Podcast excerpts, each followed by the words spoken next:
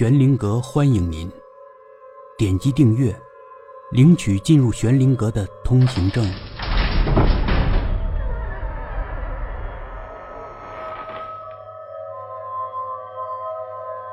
七煞，干坏事的时候，你得数着，第七次一定会受到报应。即使是仁慈的老天爷，也会看不下去的。他在寻找第七个，他已经杀了六个人了，是六个女人，醉酒的女人，长头发。深夜单独上了他的出租车，他每次都把他的猎物带到郊外三十里的一个山梁下，然后。离开柏油马路，走一段土路，上到山梁中间，在一片树林边停下来，熄火。他下车，哼着小曲儿，脱光自己的衣服，打开后排车门，赤条条的钻进去。最后，他用鞋带勒死猎物。把赤裸的猎物扔进十几米远的一个机井里，他知道，那个机井深不见底，很难被发现。办完这一切，他开车离开，走到城的另一头，留下猎物的钱，剩下的全部扔掉，包括手机，他也扔到臭水河里。如果说，他杀死第一个女人，是因为那个女人长得特别像抛弃他的前女友。那么，后面的那些女人就没有什么原因了，仅仅是一种习惯，是一种需要。到后来，这甚至成了他人生的目标，也是他人生的唯一的目标。他在寻找第七个，耐心的等待，寻找。第七个终于来了。深夜一点多，一个女人在小巷里向他招手。从他站立的姿势来看，他应该喝了不少酒，他都快站不住了。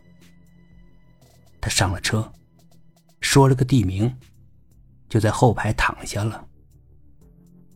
他观察了一下，附近没有监控探头。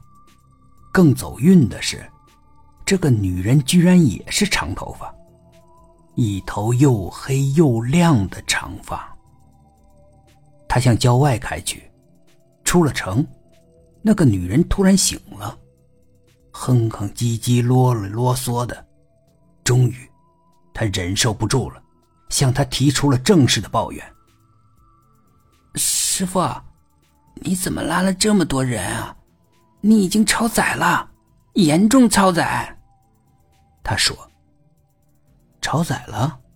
没有啊。”他从后视镜往后面看，明明就只有那个女人一个人呢。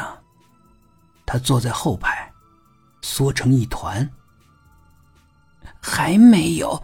除了我，这明明已经有了一、二、三、四，已经有了六个人了，还有个女人，还都一丝不挂的，脖子上还系了个绳。哎呦，真不像话，真不害臊啊！我连脚放的地方都没有了。女人说着，她一惊，一脚把刹车踩住，呆住了。急死我了！我要下车！我要下车！那个女人说着，扔下了五十块钱，打开了车门，下了车。他放那个女人走了，尽管已经到了郊外，四下无人。一个月以后，大雾的早上，他出了车祸，一头钻进了前面大货车的屁股后面。他的车。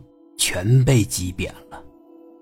那个女人下车后，她有事儿没事儿，她都通过后视镜向后面瞧瞧。